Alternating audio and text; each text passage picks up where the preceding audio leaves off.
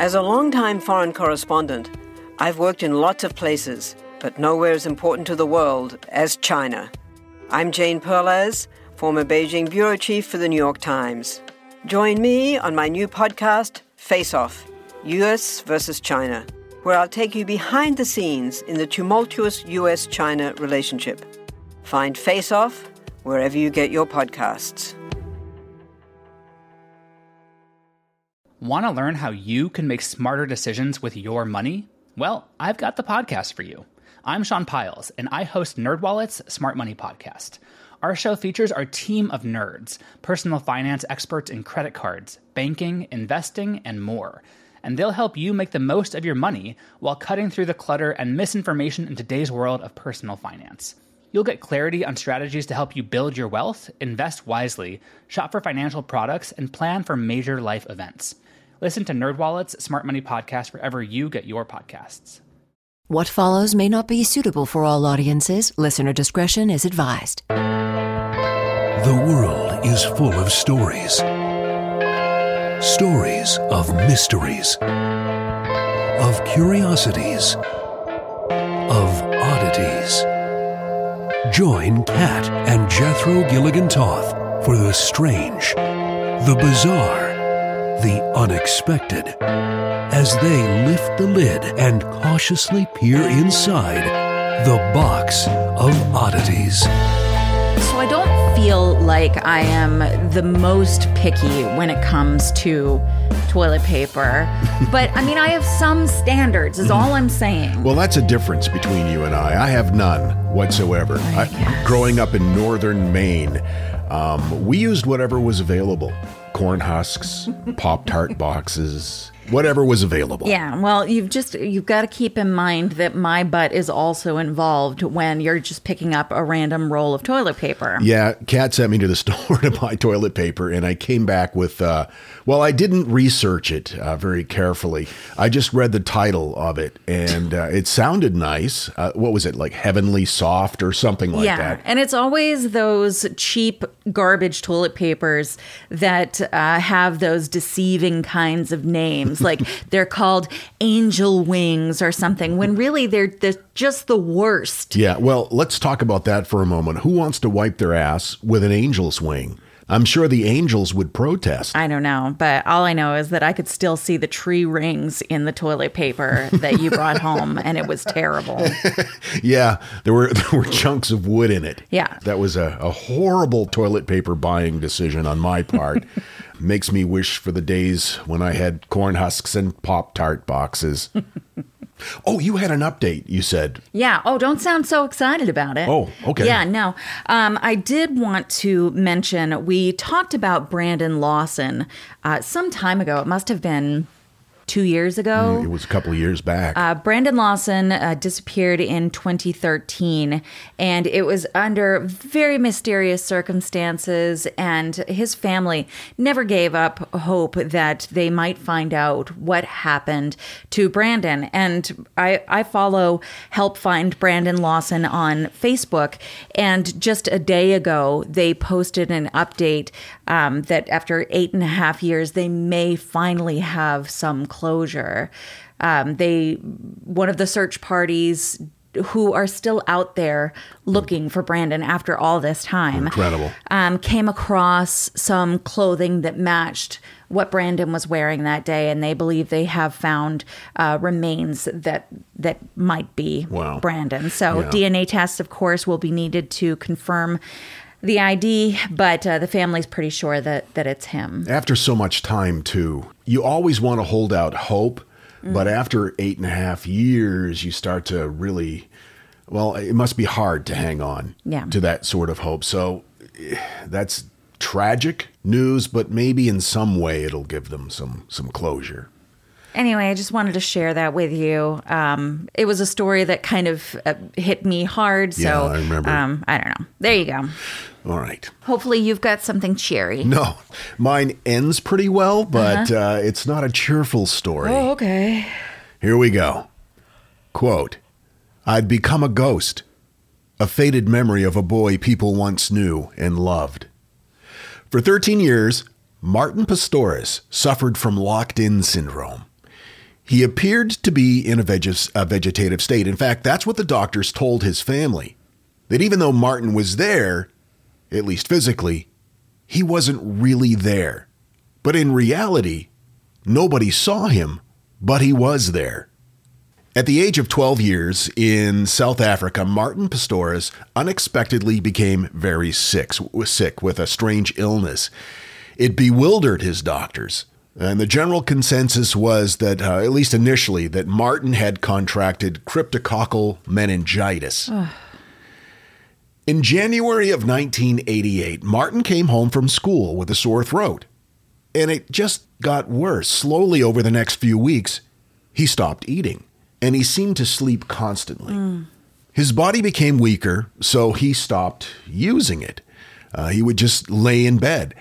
He continued to deteriorate to the point that he started forgetting things, facts, stuff that he knew, and finally he began to forget the people around him, who they were. Oh, how scary that must have been for his family. Yes, and and for him, of course. Of course. But he did not recognize their faces anymore. He had no facial recognition capabilities. He lost control of his limbs. They became more spastic and eventually they curled in on themselves. The doctors tried everything to help this kid. He's only 12 years old. They did every, just about every type of medication that they thought might benefit him, but nothing worked. This went on for about a year. And then they finally said that they'd run out of treatment options. And at this point, the official diagnosis was, quote, degenerative neurological disorder, cause and prognosis unknown. His parents were basically told, yeah, get his things and take him home and just let this run its course. Your son's not going to get better. Oh, jeez. He's unresponsive. He's in a vegetative state. Uh, he's not responding to any types of treatment he's going to die and probably in short order within a few weeks. And with no real reason why this is happening, that must have been just terrifying. Oh my God, I can't even imagine it. But here's the thing Martin didn't die. He had lost his ability to, to move and to make eye contact and to speak, and years passed. For four years between the ages of 12 and 16, Martin remembers nothing. But at the age of 16, he began to wake up was a slow process, and it took about three years for him to fully regain his awareness. Oh my gosh. Now, I read his book, Ghost Boy, um, when it came out 10 years ago or so. And in it, he talks about what a slow process this was, and he describes it this way quote, I'm a sea creature crawling along the ocean floor. It's dark here, cold. There's nothing but blackness above, below, and all around me. And then I begin to see snatches of light glimmering overhead. I don't understand what they are, but something tells me I must I must try to reach them. It drives me upward as I kick toward the shards of light, which skitter across the surface far above me. They dance as they weave patterns of gold and shadow. He then describes a series of images that he first sees, little snapshots as he started to uh, become aware of his surroundings again. Quote, My eyes focus. I'm staring at a baseboard. I'm sure it looks different than it normally does, but I don't know how. A whisper across my face. Wind. I can smell sunshine. Music, high and tinny, children singing, their voices fade in and out, loud, then muffled until they fall silent. A carpet swims into view. It's a swirl of black and white and brown, I stare at it, trying to make my eyes focus, but the darkness comes for me again. A washcloth is pushed cold across my face, and I feel my cheek flame with disapproval as a hand holds my neck steady. I hear a voice saying, We've got to make sure you're a clean boy now, don't we? Snatches of light become brighter. I'm getting closer to the surface. I want to break through, but I can't. Everything is too fast, whereas I am still. Mm. So he knew that there was more. He was becoming more aware, but he didn't know how to, as he described it, break through the surface and regain his full consciousness or awareness. Slowly but surely, over a three year period, the glimpses that he gathered of the light and reality became more and more constant. Eventually, He became fully aware of his surroundings. The problem was nobody else knew that he was there. He still looked to them as if he was in a vegetative state. Oh, geez. And why would they think any differently if he had been unaware of his surroundings for four years? Then Yeah. why why would they think differently? and he has no ability to move or speak. He there's nothing he can do to tell them that he is aware of his surroundings. This reminds me of the story you did about the sleeping. Yes, um, sleeping plague. It was I can't remember the exact medical terminology, but it was something like narcoleptic encephalitis or some- something, something like like that. that. Yeah, It presents similarly, but they don't know what it was. In an interview with NPR, Martin later said, quote, I was aware of everything just like any normal person. I could see, I could hear and understand everything, but I could not move my body. Oh, jeez. During this time period, the years began to really take its toll on his family. As you can imagine, he had uh, a mother and a father and a brother and a sister. And his mother and father were under such great stress and frustration and pressure. He remembers one time in particular that his mother became extremely frustrated. She, of course, didn't know that he was aware mm. of what she was doing and saying. And she looked right at him and begged him to just die. Yeah. He explained that everyone was so used to him not being there that they didn't notice when he began to present again. And this horrifying reality came over him that he was going to spend the rest of his life like this, Oh, totally alone. Martin said, quote, My existence was tortured monotony, a reality that was often too much to bear. Alone with my thoughts, I constructed intricate fantasies about the ants running across my floor. I taught myself to tell time by noticing where the shadows were as I learned how the shadows moved as the hours and the day progressed. I understood how long it would be before I was picked up and taken home. Seeing my father uh, walk through the door to collect me was the best moment of the day. My mind became a tool that I could use either to close down, to retreat from my reality, or enlarge it into a gigantic space that I could fill with possibilities. That's incredible. Yeah, I think it's really hard to understand what that experience must even be like. I mean, beyond it being scary and sad and lonely, what your mind is capable of when you're in that kind of situation. It, it- I mean, brains are terrifying. Although he spent most nights at home with his parents and his family during the day, his folks had to go work, so he spent his time at a healthcare facility.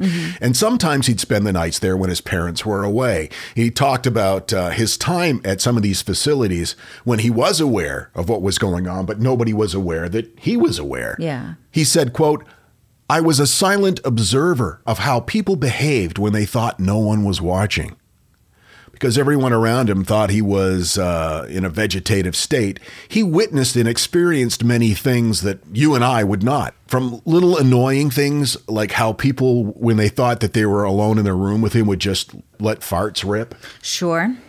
to severe moments, serious moments when he was actually assaulted.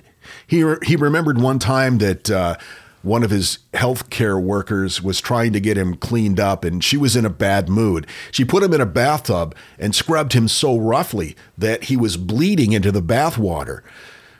The healthcare attendant then brushed his teeth, rinsed the toothbrush in the bloody bath water, and continued to brush his teeth.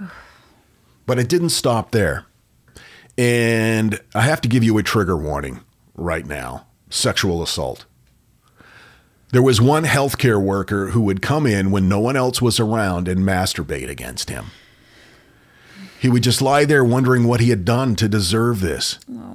Now, this experience in particular caused recurring nightmares when he was asleep. Well, yeah. And he was in constant anxiety when he was awake. Every time he'd hear the door open, he was fearful it was going to be this one particular healthcare worker again. Yet, every day, he forced himself to engage with reality more and more and attempt in some way to let people know that he was in there. He, he still was trying to find a way. Oftentimes, they would leave the TV on for him. They would just put him in his wheelchair uh, for hours on end. And often they would position him in a way that uh, was so acutely uncomfortable that he prayed that everything would just end. He talked about how oftentimes they would sit him on his testicles. Oh, geez. And he would have to sit there and endure that for hours at a time. At these types of moments, it's when he felt most desperate and longed to give up. But there was one thing that really motivated him to push forward. It was a TV show that was on, and he was forced to watch day in and day out. That TV show was Barney the Purple Dinosaur. oh, no. He knew that he was he was going to have to watch this every day if he didn't get better, and that alone uh, motivated him to stay engaged in in reality. Oh, wow. He just couldn't bear the idea of watching Barney for the rest of his life. So That's um the- this this story and um I know it's already kind of a bummer, but this this hits really close to home for me um, because, as you know, my my brother was in a terrible accident when I was very young, and he lived uh, with severe brain damage for some time, and you didn't know how aware he was of his surroundings. You couldn't tell if he recognized you or if he was just reacting to Right. a change. And and um, one of the things that my dad did that um, he thought was a great idea was that he would. Um, put the TV on for Darren, um, but he'd but he'd put Baywatch on, and he you know would make jokes about how like oh Darren likes Baywatch, ha ha ha, yeah, you know, right. and all I could think was that it must be, have been like terribly frustrating, and but you don't know, you, Yeah, don't, you don't know, know. if it was enjoyable or if it was frustrating or if there was no understanding of what was going on at all. Well, Martin was getting to the point where he was uh, 18, 19, 20 years old, and they were still making him watch Barney. And he talks about that, about how just because a person appears to be in this state doesn't mean that they've stopped growing and maturing. Right. They still treated him like he was, well, basically an infant. Um, they said that the doctors said that he probably had the cognitive skills of maybe uh, a six month old baby. Oh, jeez. When in reality, yeah. that was not the case. But then one day, an aromatherapist named Verna arrived, and things changed forever. In his book, Ghost Boy, he talks about the smell of mandarin oil as uh, Verna would massage his arms. He said that Verna would talk to him differently. She looked at him differently. Her eyes would linger a little bit longer than most. Then one day, Verna saw this TV program about a woman who had been helped to communicate after she was rendered mute by a stroke. And she started thinking about Martin and how maybe this could help him. She attended a seminar on various types of computer equipment at the time that was being that was being used to help people communicate. Martin remembers her looking at him and saying, "Do you think you could do something like that, Martin?" I'm sure you could. Soon, she convinced the doctors and the medical ex- experts around Martin to give him a series of tests. The results were encouraging. Soon they had him interacting with software whose cursor was controlled by eye movement. Uh, I've seen this demonstrated on TV. It's pretty remarkable. And, and this would have been, you know, early 2000s, so state of the art stuff. Martin was able to raise his head up a little bit to get his eyes to fall on the screen, but the method proved to be too imprecise. So they gave him a dial scan and head switch.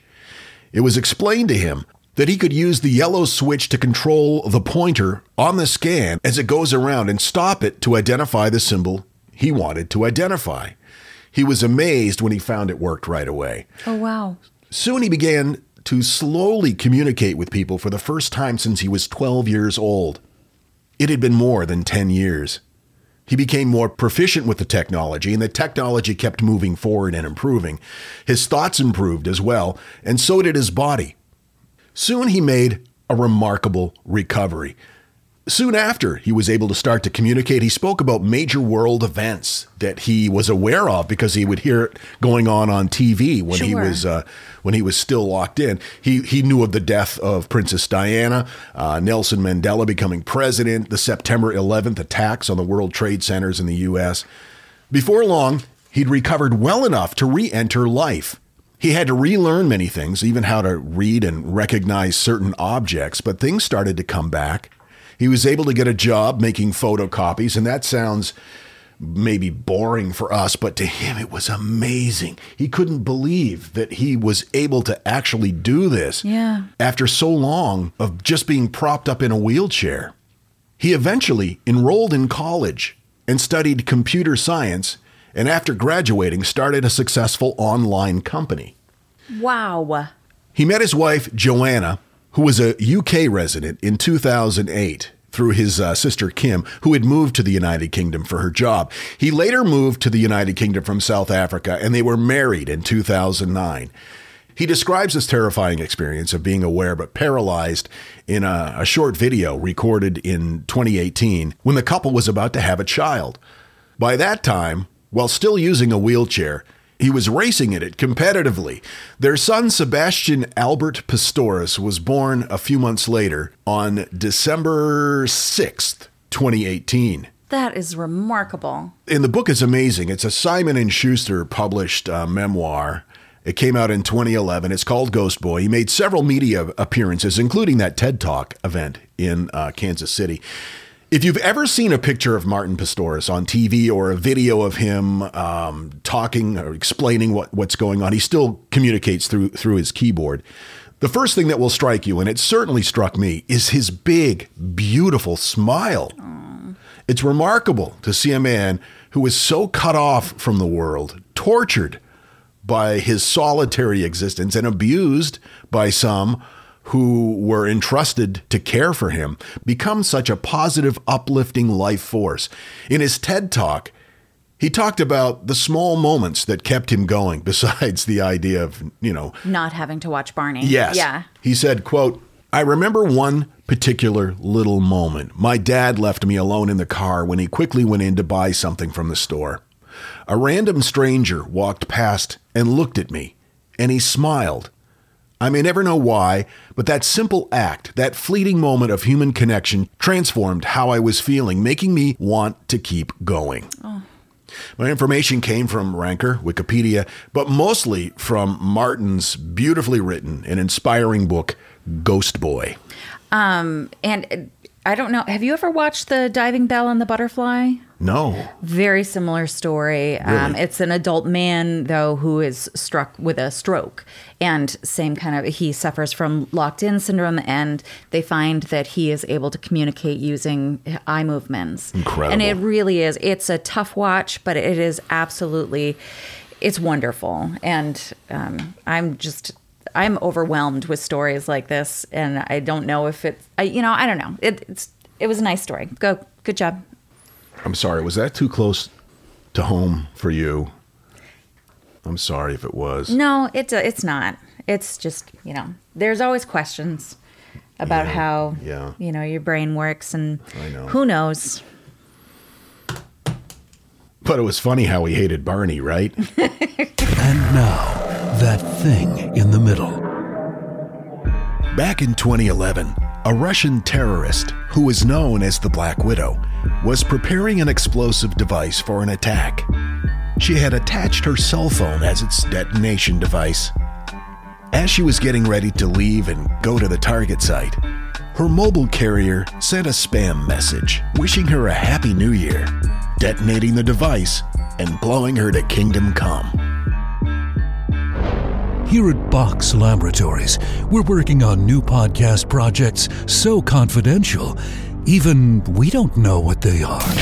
This is the Box of Oddities. I've got to tell you, the longer we've had our Aura frame, the more I love it. I have kids, and they live about 3,000 miles away, and my daughter is expecting a child, and she has been sending me updates on her baby bump through the Aura frame. And since I can't be there to experience it with her, it's the next best thing. And speaking of mothers, if you're looking for the perfect gift to celebrate your mom in your life, Aura frames are beautiful Wi Fi connected digital picture frames. It allows you to share and display unlimited photos. It's super easy to upload and super easy to share photos with the Aura app. And here's the thing if you're giving Aura as a gift, you can even personalize the frame with preloaded photos and memories. We love Aura frames, and living so far away from family, thanks to Aura, it's the next best thing. It's like, it's like almost being there. And right now, Aura has a great deal for Mother's Day. Box of Oddities freaks can save on the perfect gift by visiting auraframes.com to get $30 off plus free shipping on their best-selling frame. That's a U R A frames.com. Use code oddities at checkout to save. That's A U R A frames.com and use code oddities at checkout. And you will save. Thanks, Aura Frames, for bringing my family a little bit closer. This message is sponsored by Greenlight. You know, as your kids get older, there are some things about parenting that gets easier. I remember once hearing my sister tell my little niece, if you put your pants on, I'll give you some fresca. And when kids can start to reason that they get something if they do something right, it's a lot easier to manage them. Having that conversation about money with your kids, that's not the easiest thing in the world. Fact is, kids won't really know how to manage their money until they're actually in charge of it, and that's where Greenlight can help. Greenlight is a debit card and money app made just for families. Parents can send money to their kids and keep an eye on the kids' spending and savings, while kids and teens build money confidence and lifelong financial literacy skills. Your kids will learn how to save, invest, and spend wisely thanks to the games that teach kids skills in a fun, accessible way. When I was a kid, I had expected chores and then I had bonus chores. And bonus chores were where I earned money. And so if you're thinking, like, hey, my kid should be doing stuff around the house, yeah, no, you're not wrong. But maybe there's extra ways that they can learn how to be a successful financial money person. What was one of the bonus chores that you had to do? Rub my mom's feet. And what did that pay? I don't know, like a quarter or something. Millions of parents and kids are learning about money on Greenlight. It's the easy, convenient way for parents to raise financially smart kids and families to navigate their life together. Sign up for Greenlight today and get your first month free when you go to greenlight.com slash oddities. That's greenlight.com slash oddities to try Greenlight for free. Greenlight.com slash oddities. Hey there, I'm Dylan Lewis, one of the hosts of Motley Fool Money. Each weekday on Motley Fool Money, we talk through the business news you need to know and the stories moving stocks on Wall Street. On weekends, we dive into the industries shaping tomorrow and host the experts, authors, and executives that understand them. Tune in for insights, a long term perspective on investing, and of course, stock ideas. Plenty of them. To quote a listener, it pays to listen. Check us out and subscribe wherever you listen to podcasts. The Box of Oddities with Kat and Jethro Gilligan Toth. Okay, prepare your your pork taint for this Okay. because um, I was excited about sharing this message that we got um, from Luke, and then you told your story, and there's some there's a boo effect, and so just get ready. Okay. My wife and I just listened to episode 400, and Kat was talking about her premonitions. I want to share my own. I was in grade seven, and it's very common for school students in this year to go to the capital, Canberra, to learn about the federal government. I was living in Mount Gambier, South Australia at the time, so it was about a two day bus ride. Wow. For months leading up to the trip, I had recurring dreams. I was sitting on the bus, and a kid in my class, Sean, was listening to the radio in headphones. He suddenly stood up and yelled to everyone on the bus something shocking, but I couldn't hear what it was. Everyone around me was surprised, and some were crying. After the same dreams every night, we were finally on the bus to Canberra. And then it happened. Sean stood up and yelled something shocking. This time I heard it. Princess Diana died in a car oh accident in Paris. Oh my God. Wow. Yeah. When that just came in. Yeah, like two days ago. Good Lord. Wow. Thank you so much for sharing that, Luke. And it's just so strange to me that it happened to, you know, that's the thing that you mentioned that Martin recalled from being on TV. It's just very weird that that came up at the same time. Anyway, We actually got a flurry of emails this week about boo effects. Uh, Camilla write, writes, Hey guys, I think I just experienced my first boo effect. I've been catching up and listening to Box 363 on my drive home. You start the episode by talking about how the lady doing cat's nails had a tattoo of 1111 and also how her sister sees 222 appear all the time. Well, I pull up at the drive through for some breakfast and the guy in front of me has a license plate that reads 1111. See the picture below. And it was on 2222. So there. That's my boo effect. that made me chuckle this morning. And then this one from Michael. I was so excited I had to email you immediately. I live I live near Nashville, Tennessee. I was out running errands and listening to Box 403 about the Camel Girl. I was in Hendersonville, Tennessee when you guys said she was born in Henderson, Tennessee. I then pulled the car into the closest parking lot because I had to tell Kat and Jethro. Side note: You definitely need to do a show in Nashville, and uh, yeah, I Yeah. mean, we we are. I mean, we're gonna. we're gonna, We're gonna. and in Huntsville, Alabama, and a couple of more dates that we'll announce coming up uh, very soon. We we have the dates in Nashville and Alabama secured, but we're just waiting for them to be able to put the tickets up for sale, and then we'll tell you all about that. In the meantime, tell me something awesome, Oh, all right. something not depressing. So, okay, I can do that. So, we all know the story about how late one night, uh, while Mary Shelley and her fella and Lord Byron and some other writers were stranded in Switzerland during a storm, uh, Lord Byron challenged the group to write a horror story. And that's when she started writing what would become Frankenstein. Yeah, So she, Mary Shelley, and her husband eloped to France and Switzerland, but they were returning to England by riverboat through Germany. And one of their stops along the way was the city of Darmstadt. Now, on a nearby hilltop overlooking that city were the crumbling remains of a mid 13th century Frankenstein castle. oh, The word Frankenstein predates Mary Shelley's story by centuries. The term Frank refers to the ancient Germanic tribe, while Stein means stone. And so Frankenstein literally means stone of the Franks. or the name of their castle. Or, yes, or the name of their castle. Sure. But it wasn't until 400 years later that things in the castle started to get a little bit Franky, which was my play on the word freaky, but it didn't come out the way I Didn't didn't- land where you. It didn't. It's all right. No. Conrad Dippel was born in the castle in 1673. He practiced anatomy as well as alchemy. There was a legend about the town that tells of a Lord George of Frankenstein who lived in the castle and fought a dragon that lurked in a nearby well. The legend goes that the Lord was stung by the dragon's poison tail during a fight, and then he died trying to get back to the castle. I didn't know dragons lived in wells. Yeah. Obviously. Okay. Um, it's alleged that the tomb of Lord George can still be visited in the church in the nearby village of Nieder-Beerbach. Now, it's not super likely that George was killed by a dragon, but there is an interesting connection to poison and wells, though.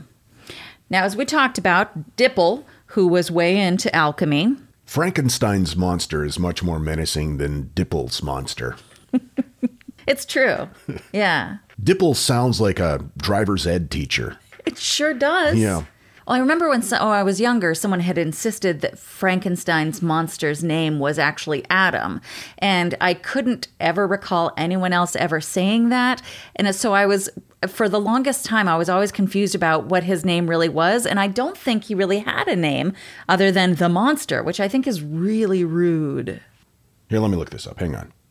Okay. Uh, Mary Shelley's original novel, the name for Frankenstein's monster was Kevin. Stop that. That's not true. Actually, she never gave him a name, but Okay. yeah, rude. But when speaking to his creator, Victor Frankenstein, the monster does say, I ought to be thy Adam. That's where that came from. Got But- but it. he officially um, was called Kevin. No, there it's not accurate. Kevin Frankenstein. Little Kevy. Little Kevy Frank. Kev Kev. Anyway, Dippel created an elixir known as Dippel's oil, and it was derived from pulverized animal bones. Hmm. It was a very dark, viscous oil, and it was used as late as World War II as a chemical warfare agent. What? It rendered wells undrinkable without actually making them poisonous. Okay. But years before, oddly, Dippel had a very similar sounding tincture, again, an animal oil, which he claimed could cure any illness. So the thing that he was like, yeah, this is a cure all, was so disgusting hmm. that, that it was used in chemical warfare. He was part of a large wave of the popularity of iatrochemistry, which was that kind of weird time between this magic alchemy where people thought that they could change, you know, regular old dirt and rocks and stuff into gold to the point where they were trying to use chemistry as medicine. Right, right. It was a learning curve, let me tell you what. But Dippel told everyone that because of this gross elixir, he would live to 135. Instead, he ended up dying of a stroke at the age of 61. No. Now, Dippel had strong opinions about religion and politics, and he had many enemies throughout the field of alchemy and the upper class. It, it could have been his strong opinions about religion and politics, or it could have been that he kept pushing these weird animal bone oils on everyone. Here, try some of this. Yeah.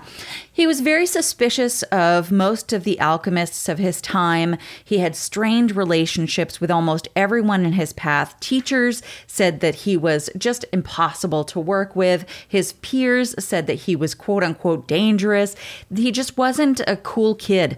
And more than once, he had to relocate abruptly because of articles written about his personal exploits that were very unflattering. Okay, so that inspired Mary Shelley, uh, like the villagers trying to run Dr. Frankenstein out of the village with pitchforks. Unclear. Again, Mary Shelley was only in this town for a couple of hours. Okay. So it's likely that sitting by the fire, you know, a local might have told her Mm-hmm. a tale or two, but I can't imagine that it was entirely based on this guy. It's certainly an interesting coincidence. Uh, another interesting coincidence was that Dippel did perform a lot of experiments. He started on animals, and it's rumored that he eventually turned to experimenting on human corpses Oh, that he likely stole from local graveyards. Mm-hmm. There was a rumor that he could transfer the soul from one dead body to another with the aid of a funnel. really? A common kitchen tool. But it's alleged, if I remember correctly, that it was Ben Franklin's experiments with lightning that inspired that part of the Frankenstein Okay. story. Sure, that makes sense. Rather sense. than a funnel. Lightning's far more dramatic than a funnel. Like instead of waiting for a dark and stormy night and peering out the window through curtains and listening for the rumble of the impending storm, you just got to run out to Ace Hardware, Right. and get yourself a funnel. Or rummage through your kitchen utensil drawer. So, as I said, Dippel had a stroke and died at Castle Wittgenstein near Berleburg, although his friends claimed that he was poisoned. Um, but knowing the kind of thing that he, uh, you know, passed out as being elixirs, he, he may have poisoned himself. It's unclear. So, Frankenstein's castle. Yeah, the Dippel thing's kind of weird, and the fun connection to Mary Shelley is great. But even before Dippel lived there, Frankenstein Castle was rumored to have its very own natural elixir of life, hidden in the herb garden.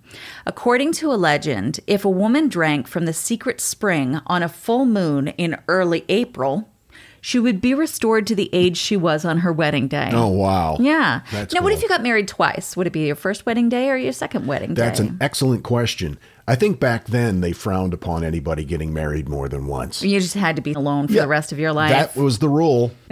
I think it was probably against the rules to be tootling about during a full moon in early April, drinking from secret springs. Right. But whatever, you know. The forest near the castle is also home to a very interesting natural anomaly. There are magnetic stone formations within the mountains.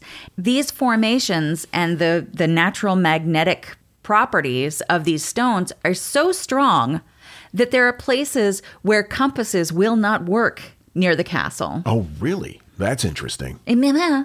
I lived on a farm once that had a really high metal content in the ground, and I was trying to put in a satellite dish. Yeah. And uh, kept screwing up my compass readings. Ah. I couldn't get the azimuth angle right. That's really upsetting. Yeah. I was actually chatting with one of our listeners uh, not long ago about the metal contents within our bodies and how it's bizarre how many like heavy metals we have in us, including gold. Okay. Um, to this day, Frankenstein Castle is a popular tourist destination. It's only 20 minutes from the Frankfurt International Airport, and there is a tram that moves around that area, and the stop on that tram is just called Frankenstein. so you can uh, you can get off the airplane and hop on the tram and go visit Frankenstein, which is definitely something I would like to do. I've been to Germany, um, but when I was like very young and stupid, so I'd like to go as an adult uh, who is Sure. stupid and uh, and see it differently now. Uh, the castle is, of course, in ruins, but uh, there's a restaurant with a vegan menu. Oh. Um, so I'd really like to try that out. Um, yeah, When you were in Germany, didn't you see the Backstreet Boys? I did. Yeah. It was before they were popular in the U.S. That's right. Backstreet's back. All right. Yeah, you're ahead of your. You were way ahead of the curve. You were way ahead of the cultural curve at the time. Yeah, it's uh, kind of embarrassing that that was my first concert, but um, I don't know. It was a good time. I was in a beer tent, so what are What? you gonna do? Yeah, you can't. well, there was a beer tent. That's good. My first concert was um, Chopin. I think it was his his farewell tour. Your "I'm old" jokes bore me, Mister. Chopin's back. All right. so that is the real Frankenstein's castle. Thanks so much to Allison from Indiana for sending me that topic suggestion. And as we briefly alluded to, we do have two dates uh, for live shows set up. Uh, it's going to be hmm, toward the end of March, early April. I'll give you a general window there. We're going to be at uh, Zany's again in Nashville. Our third time at Zany's. I'm so excited I could shit.